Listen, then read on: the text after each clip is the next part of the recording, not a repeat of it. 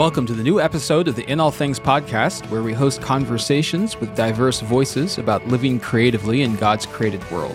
I'm your host, Justin Ariel Bailey, and I teach at Dordt University, which is home to the Andreas Center, the sponsor of this podcast. On this episode of the podcast, I talk with Dr. Kevin Hector about his new book, Christianity as a Way of Life. It's a conversation about the way that our faith works its way out in our everyday practices, things like laughing, eating together, and seeing God's image in others. It's an account of what it looks like to practice Christian faith. And we thank you, as always, for tuning in.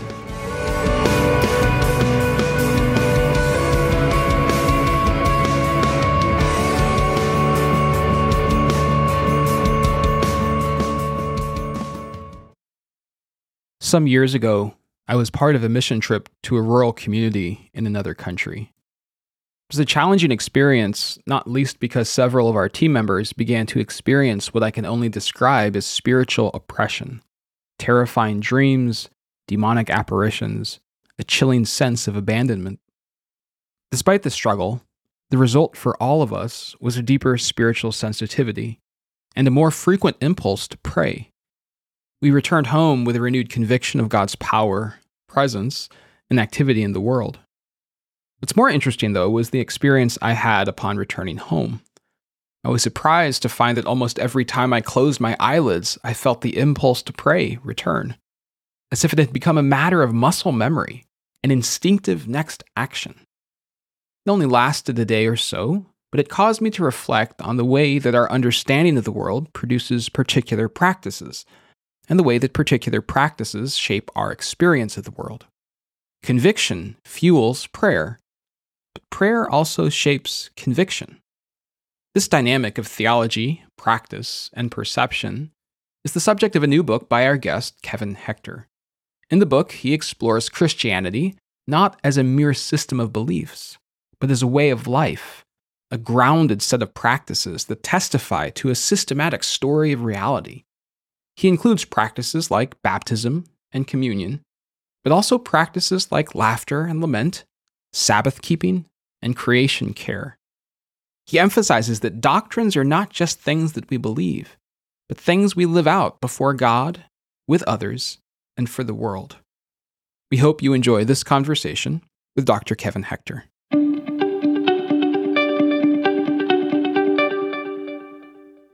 I'm joined now by a guest. Dr. Kevin Hector is professor of theology and philosophy of religions at the University of Chicago. He's the author of several books, but his most recent is A Systematic Theology. The title of that book is Christianity as a Way of Life. Kevin, thanks for joining me on the In All Things podcast. I am really honored to be to be here, and I'm grateful for the invitation, and I'm excited to have a, a, a discussion with you. So, thanks for having me. Let's start with the title of your book, which puts together these two things that uh, might not necessarily go together in some people's minds. So, Christianity as a way of life, and that suggests something practical, the sort of title that someone might pick up. And then the subtitle, a systematic theology, which doesn't always suggest something practical. Uh, some might worry it might be a bit arcane or dry. At least for me, when I hear systematic theology, I think of a system of doctrine organized in particular categories God, humanity, Christ, salvation, last things.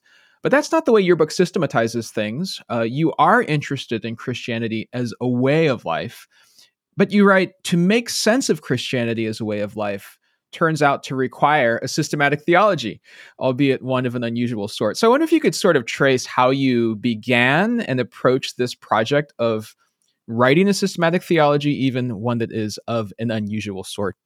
Yeah, that's great. Thank you so much for the question. It's yeah, it's funny that you got to the title page and already you're like, I have questions. Um, I have questions.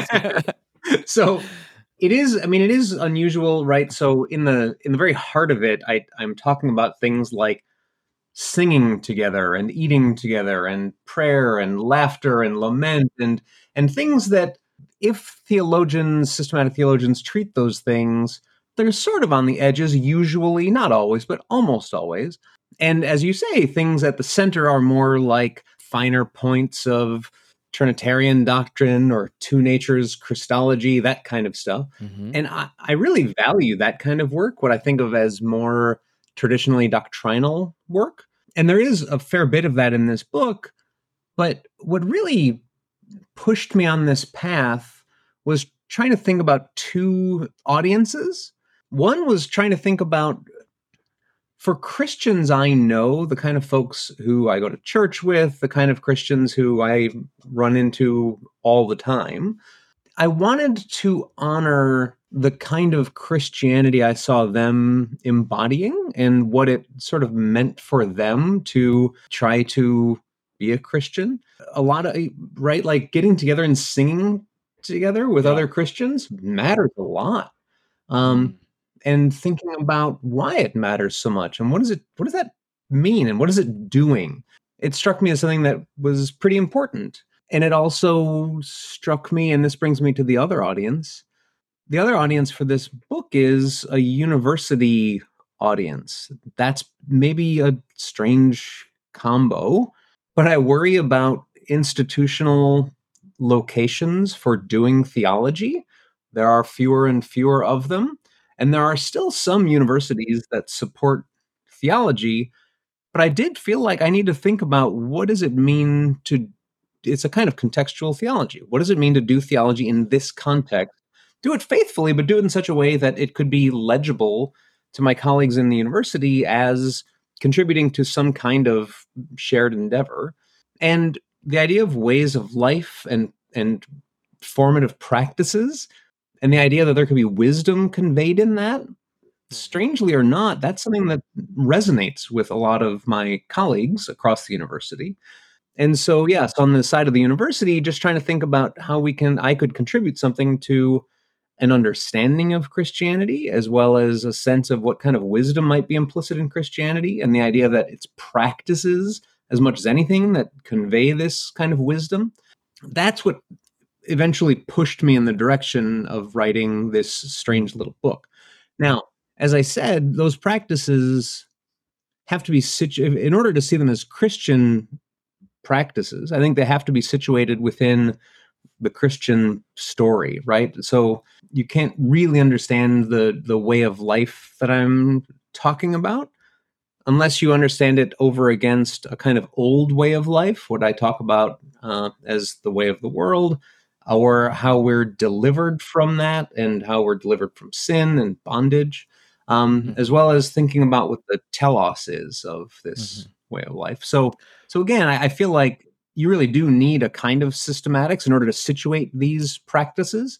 But it's a weird one. there's not there's not yeah. many like it. I mean, even the style of it is is pretty strange by contrast with some of the usual suspects. Yeah, I I love that. I love the idea of your sort of person who's in the pews or person who's going about a normal everyday Christian life and eating with people or laughing or singing, you know, not necessarily thinking of themselves as doing theology, so to speak, but you're mm-hmm. sort of kind of showing how this it exists on the scaffolding of of that is systematic um, and in a particular way. I wonder if you could say more about something you said. You mentioned and in, in your title you are professor of theology and philosophy of religions, and you know there's mm. some going back and forth in many institutions. You're University of Chicago, but in some Christian institutions they'll have a, a Department of Religions. Others will have Department of Theology. Maybe for our listeners, mm-hmm. could you mm-hmm. tease out some of the differences between those disciplines? How do you see those two? Um, as unique, and what does theology in particular contribute that beyond just sort of a department of religions? Wow, that's a big question. One that I feel sort of ill-equipped to answer, even though I mean, so I teach in a Divinity School, but it's it's more like a big department of religion than anything else. Mm. Maybe in the maybe the bigger or trickier question is what does it mean for theology to be part of the study of religion? I mean, I think that's a fraught question everywhere. In some ways, what is the study of religion is a fraught question everywhere. Mm-hmm. Um, and in some ways, it's easier to it's easier for me to say just straightforwardly how theology contributes to the university than it is to say how does theology contribute to um, particular department of religion. The metaphor I would reach for is to say that if we want, if part of the study of religion is understanding religions, I think theology has something pretty important to contribute to that. Um, the history of the discipline is one that can shed some light on what's going on with particular religions. In in my case, Christianity. The way I talk about it toward the end of the book is it is not an empirical statement, though, of what Christianity is. So if you want to understand Christianity, I think you have to understand it normatively and descriptively. And what I'm offering is a, a more of a normative understanding, not in the sense of here's what Christianity, you know, here's what people should be doing, but rather just here are the ideals that Christians hold for themselves. Mm-hmm. Do they fall short of that? Yeah.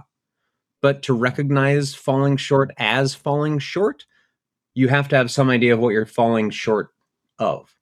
I, I one time, I used to be a high school football coach, and sometimes we would go. I was I was a freshman B coach. I was not very good at it, but um, but I would sometimes go scout other teams, and one time we scouted a team that was just really really bad, and it was so bad you couldn't tell what they were trying to do on any given play. Hmm. You could be a bad football team that at least you can tell what you're trying to do, right? Or you could be so bad that you can't even tell what's really going on. But knowing what somebody's trying to do hmm. is a necessary condition for knowing how they're falling short of that, right? And hmm. so I think it's important, you know, if you want to understand a football team's plays, knowing what they actually do empirically matters, and knowing what they're trying to do matters. And so I'm giving you a little bit of the here's what we're trying to do. And that yeah. I think contributes something to the study of religion.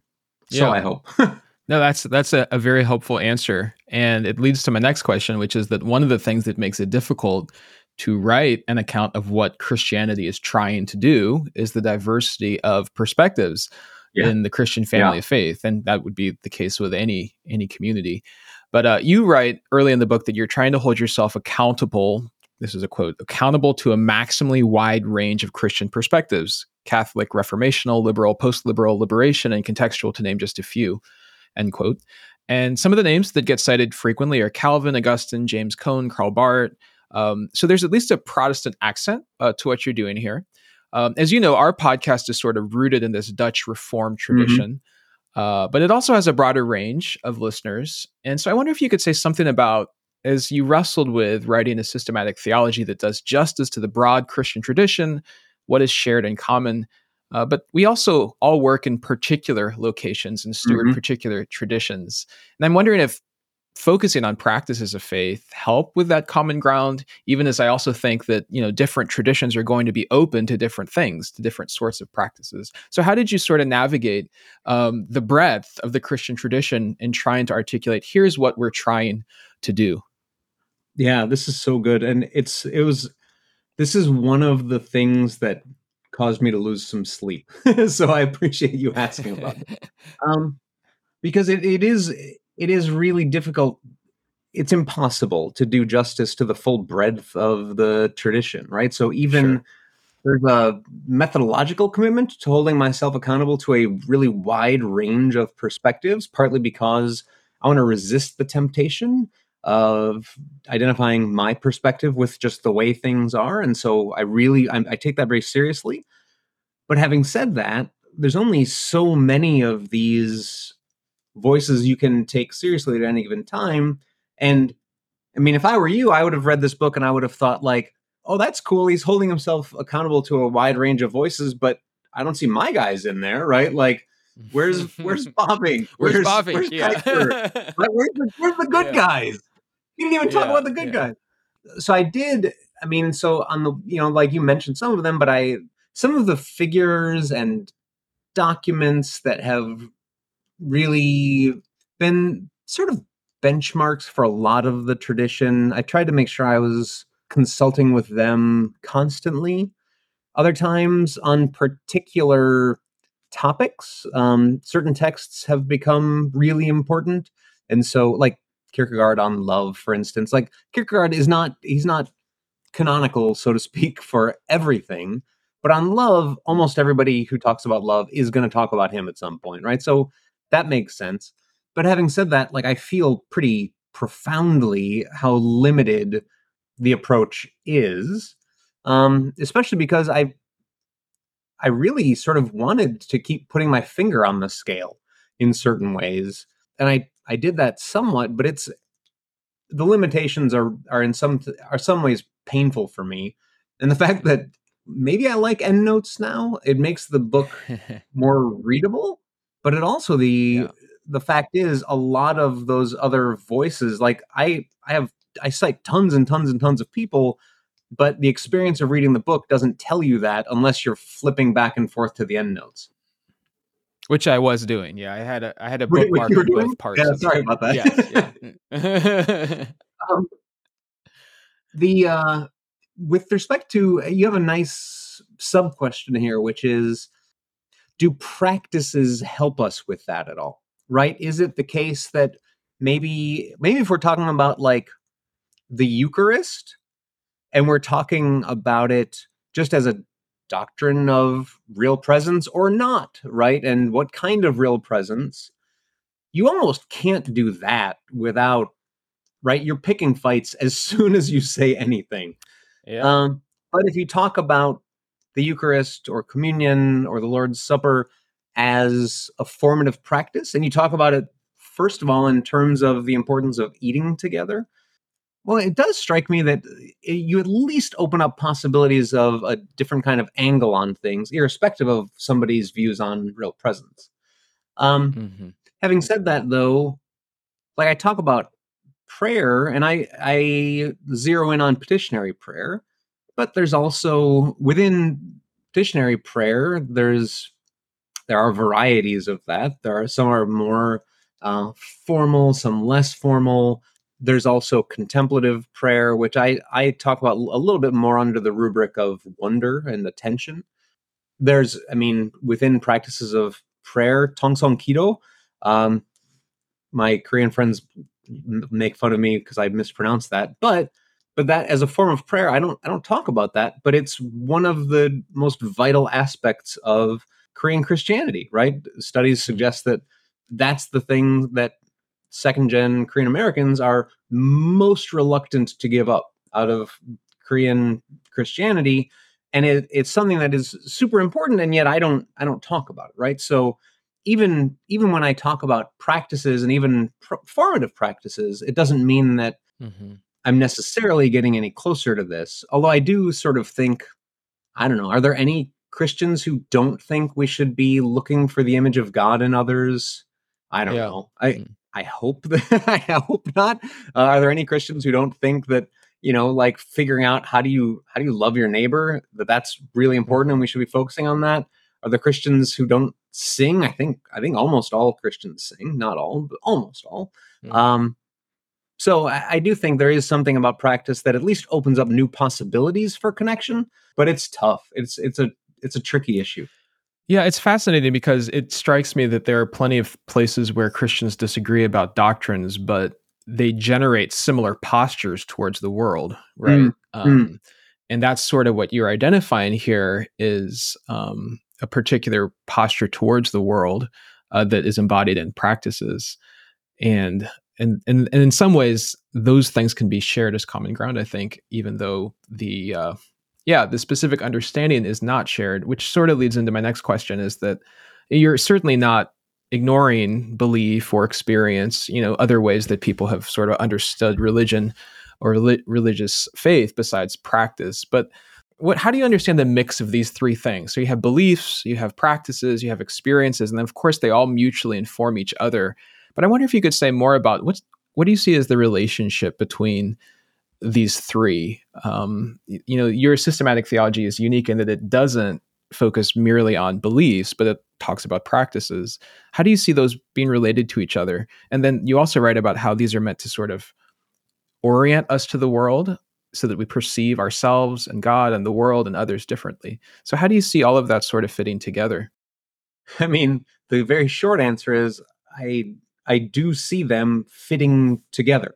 And they're all they're all i think the more basic thing is devotion and the more basic mm-hmm. thing is yeah the way of life the kind of ensemble of practices that are supposed to shape our experience, shape our beliefs, shape our believing, um, shape the way we handle ourselves, the way we interact with others, right? I think that believing is the way I just put it because I think sometimes doctrines can be sort of inert, just as practices can be sort of inert, right? So if it's just a kind of going through the motions, if it's not part of an expression of devotion or a would be expression of devotion, if it's not something that one's invested in, right? Those kinds of things, I, I want to. I want to wonder about that, right? I don't think merely holding a belief, merely assenting to a belief, has any kind of magic to it. It doesn't mean that it's it's shaping our lives at all. I want to get at what is actually shaping our lives. The mere fact that I think my neighbor is created in the image of God doesn't mean I'm going to treat them that way. Um, right? I could believe, yes, yes, I could pass a lie detector test. I believe they are made in the image of God and then go out of my house and treat them like dirt. And so how do we integrate these things? I think I think in some ways it's something that we have to I think it's something we have to work at.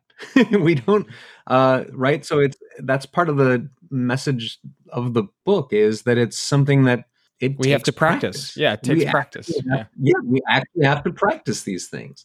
Mm. Um and it's and it's often hard and sometimes it's swimming upstream and sometimes we need help we usually need help we need to we need people we can look up to who can hmm. give us some idea of what it looks like and we need people who are going to encourage us and we need like we need we need a lot in order to put these things together so that our lives are of a piece and hmm. and and they would more and more then reflect god's image in our own life hmm. i do talk about different kinds of experience right so i talk about the experience of wonder and I talk about the experience of gratitude and of wholeness and of a kind of satisfaction and and it seems to me that those things um, there are practices that are meant to help us experience uh, experience things the right way and have the right kind of experience in the right kind of circumstances right? Like when good things are in my life i should feel grateful hmm. right? And and and I should be practicing that because I should there's a lot of good things in my life but I'm I'm so tempted to just take them for granted and and therefore maybe like them but not experience gratitude. So prayer, I argue, is a practice that helps us experience gratitude in response to gifts. And it's also connected to belief because the belief that God is the giver of all good gifts, the belief that all things finally depend upon God, that's a belief, but it needs to be worked out, among other things, in a practice like prayer that helps us not just hold the belief that God is the creator, but actually live like God is the creator and actually hmm. receive mm. creation as if it's mm. uh, from God's hand.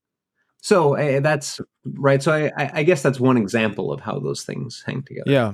Yeah, that's helpful. Yeah, I was sort of thinking my first few questions have sort of been inside baseball of how all this stuff fits together, but I want to get to the practices themselves, which you've already started to allude to. So let's get to some of these practices. Okay. And first of all, the two things that um, really stand out to me in this book first is the clarity of the writing. There's all of these wonderful analogies. I mean, like you've already given on on this podcast discussion about the football team. Um, I think that you, you really excel at giving these great analogies. The second thing is that the range of Christian practices are not just familiar ones like baptism or confession, but practices like you've mentioned, like eating together and hmm. laughing mm. and paying attention. And so I'm going to give you a few of my favorite practices from the book, and I wonder if you could explain them to our listeners. So here's the first one. Yeah. And this is something over which there have been a good number of disagreements in my Reformed tradition the Sabbath. And oh, yeah. uh, so you don't have to address any of those disagreements, but you do talk about a practical doctrine of Sabbath. Yeah. And so I wonder if you could talk about that, a practical doctrine of Sabbath. Yeah. I initially had thought that I was going to have to step into some of those disagreements. And I think they're worthwhile. And I'm not just a coward, but as I was working through some of the material, it what really stood out to me was my own experience within immigrant communities and getting to know first gen, second gen immigrants and getting to understand why community was so important to them. And uh, especially when a lot of immigrants experience themselves as having to work really hard to fit in all the time. Mm. And then when they can get together with people from home and they can eat food from home and they can talk their heart language instead of always having to talk in a language other than their heart language often.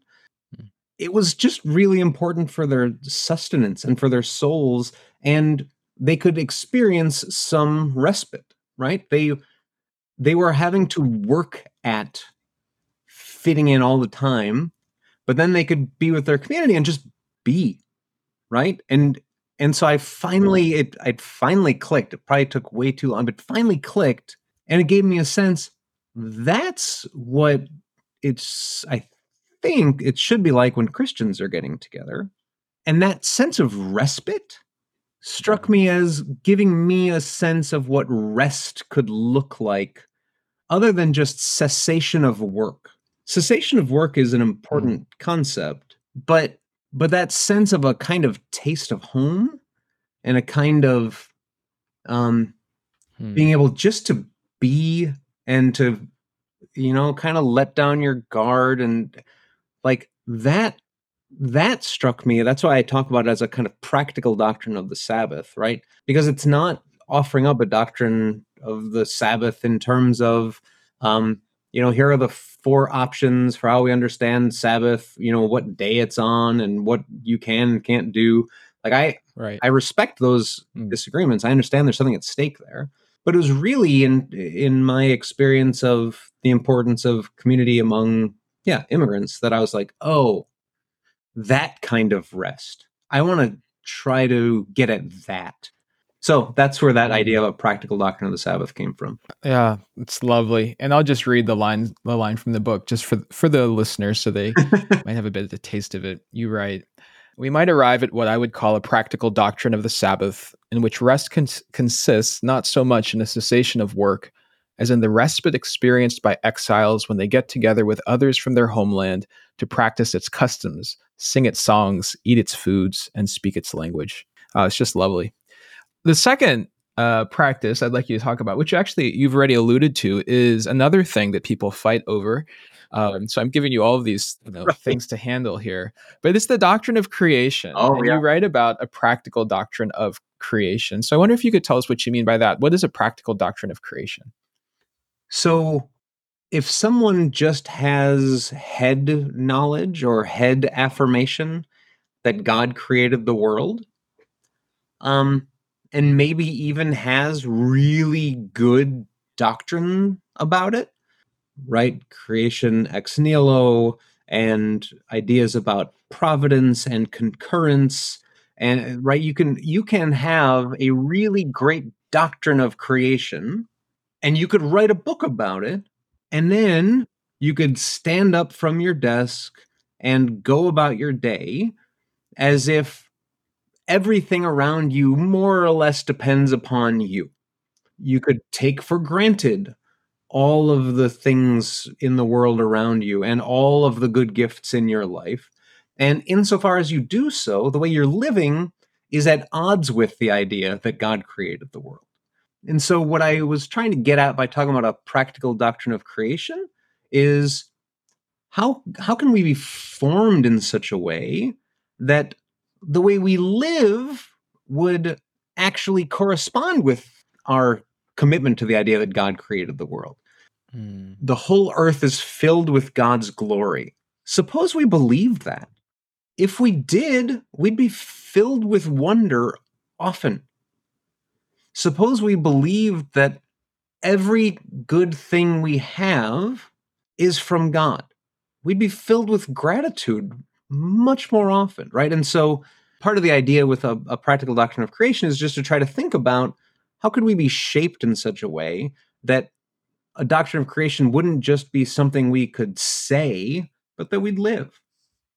Yeah, I love the sort of reframing of that. You know, you often will have somebody who asks you something like, Well, what do you believe about creation? And they're looking for sort of that first mm. category of responses. But it's a very different response to say, well, the primary thing we want to say about creation is that we are trying to cultivate cultivate dispositions uh, that treat the world, including ourselves, as the creation of a loving God. You know, that's a very different way in. You know, which doesn't necessarily leave behind you know the mechanics of of interpretation and things like that. But to start with, what do we believe about creation? Mm-hmm. We believe that it is God's good gift to us that mm-hmm. we must and we must treat it as such. Mm-hmm. So I love that. Finally, uh, a third practice, maybe the most important one in the book, one that you've already alluded to, uh, the practice of seeing God's image in others. Mm. And as you've said, most Christians know that every human bears God's image, but how do we practice seeing God's image? What does what does that mean mm-hmm. uh, to to practice seeing God's image in others? This is one of the hardest parts of the book for me um, both in the sense of trying to think it through, but also in the sense of feeling really challenged by it.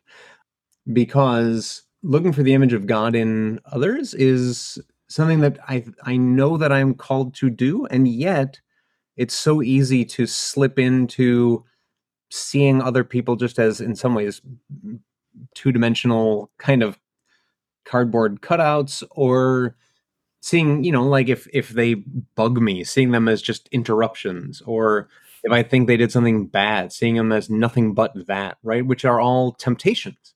And so it actually requires a, f- a fair bit of intentional practice to try to focus on it and just even remind yourself remind myself this person is created to reflect god's goodness right? If God is infinitely good and God's goodness should be reflected in infinitely many ways, expressed in infinitely many ways, each person is meant to be a whole world of that, mm. whether they know it or not. And so being almost loyal to that in relationship to other people seems like a huge task, but it seems like a really crucial task. Now, having said that, there's people, there are people who are much, much further along with this than I am. And so I'm, I do mention that it matters that I'm part of a community where there are people who are really good at this. And you'll hear, you'll hear the way, I'll hear the way these other people will talk about others or treat them, the kind of gentleness they exhibit, um, the forbearance they exhibit, the the way that they will encourage any kind of goodness they see in others and appreciate it that's that's something that spurs me on to try to be more like that and gives me a lets me uh holds me accountable to it right so there's a way of wanting to let myself off the hook mm. like well this is really hard so i'm doing okay right it's like no no not not compared to mm. that person mm. but it's hmm. yeah i mean we can make a difference though and i think we know this because so we see somebody do something right? They cut us off or they say something kind of rude or it seems kind of condescending. What they did is what they did but how we interpret it and the kind of background we, we interpret it against the kind of framework we interpret it within can make a huge difference, right? And we can have a more compassionate or a less compassionate way of understanding them, a more or less understanding way of understanding them.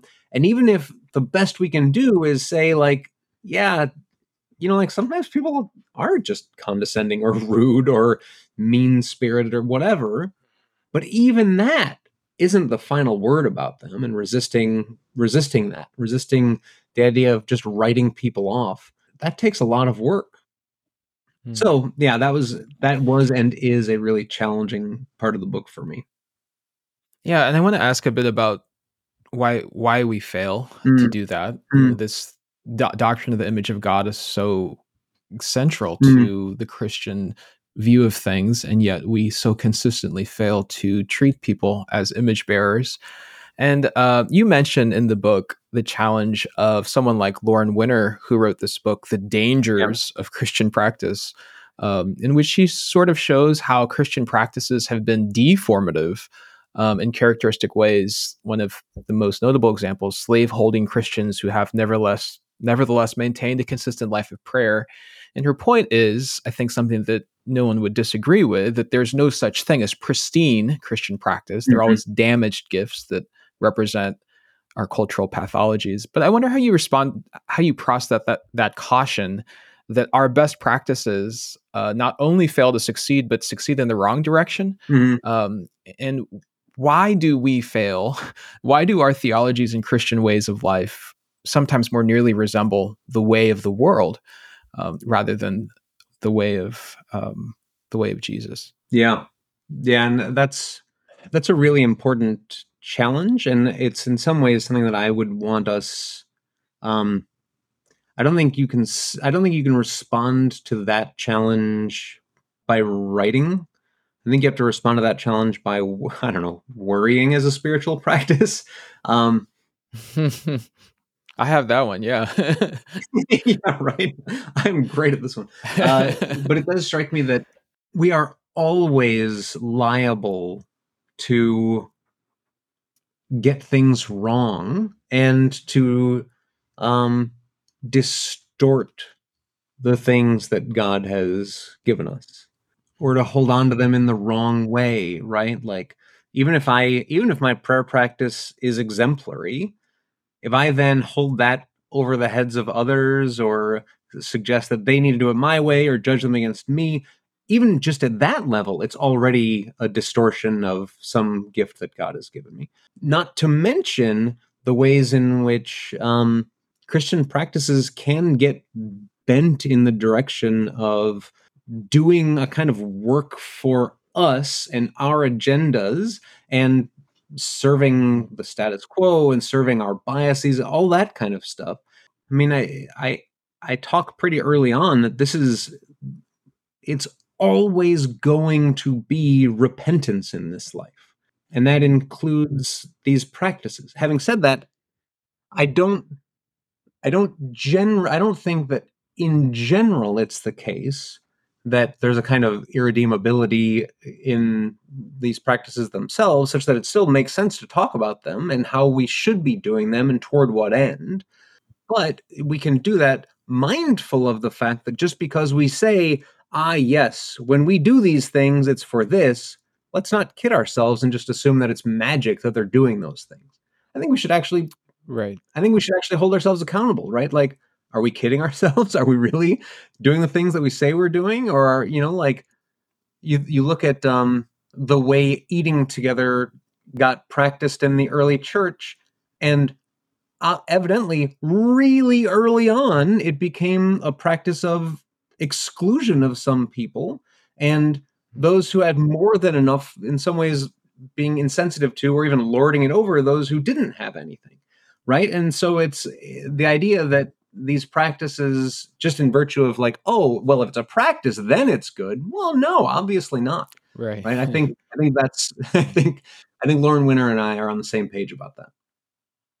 Well so that we can end maybe with a bit more hope um, your book does end with this chapter, the end, and that works in multiple ways uh, to get at both the goal, but then also uh, our ultimate hope. Uh-huh. And and so as you arrived at the end of this project, I wonder how you would answer the question what may we hope, especially for Christians who are practicing, exercising um, these, uh, these uh, practices and, and seeking to live this way of life, which is distinct from the way of the world. What may we hope? Mm. We can grow in our hope that God is going to keep all of God's promises. We can grow in our hope for the fulfillment of all of our desires at their deepest level, even if not in the way we hold them, but in some deepest uh, sense, all of our desires are desires for God's goodness.